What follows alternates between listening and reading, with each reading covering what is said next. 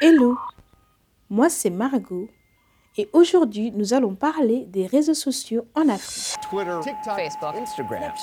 Ces dernières années, les réseaux sociaux ont complètement changé nos habitudes.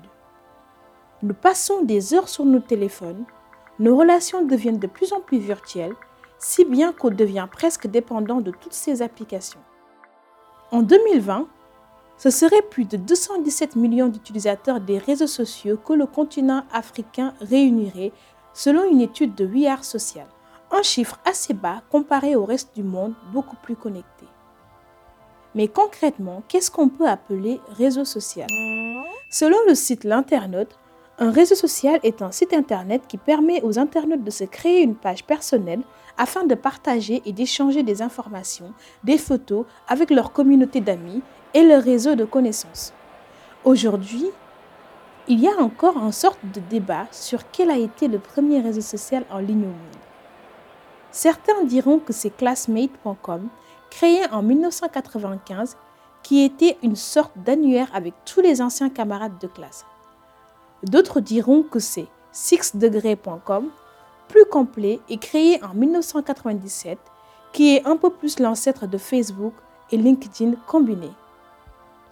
Même si Facebook reste le réseau social le plus utilisé au monde avec 2,45 milliards d'utilisateurs, ses concurrents YouTube et WhatsApp semblent s'affirmer progressivement avec chacun plus de 2 milliards d'utilisateurs en 2020. Aujourd'hui, près de la moitié de la population mondiale utilise les réseaux sociaux. Et si on se concentre sur le continent africain, les trois pays réunissant le plus d'utilisateurs actifs sont l'Égypte, suivi du Nigeria et de l'Afrique du Sud. Et lorsque les Africains se connectent sur Internet, dans 90% des cas, ce serait pour aller sur les réseaux sociaux.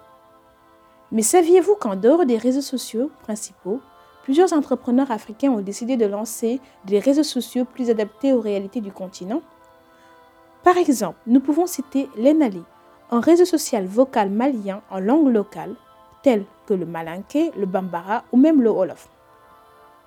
Grâce à l'application, un analphabète peut par exemple facilement utiliser le réseau social pour créer un profil, communiquer, faire des publications ou faire son commerce. Et vous avez sans doute entendu parler de ces fameux emojis africains de Zuzukwa réalisés par l'Ivoirien Oplero. Ces emojis ont fait le tour du monde. Et c'est bien cela la force des réseaux sociaux, ouvrir de nouveaux horizons. Voilà, c'est tout pour aujourd'hui.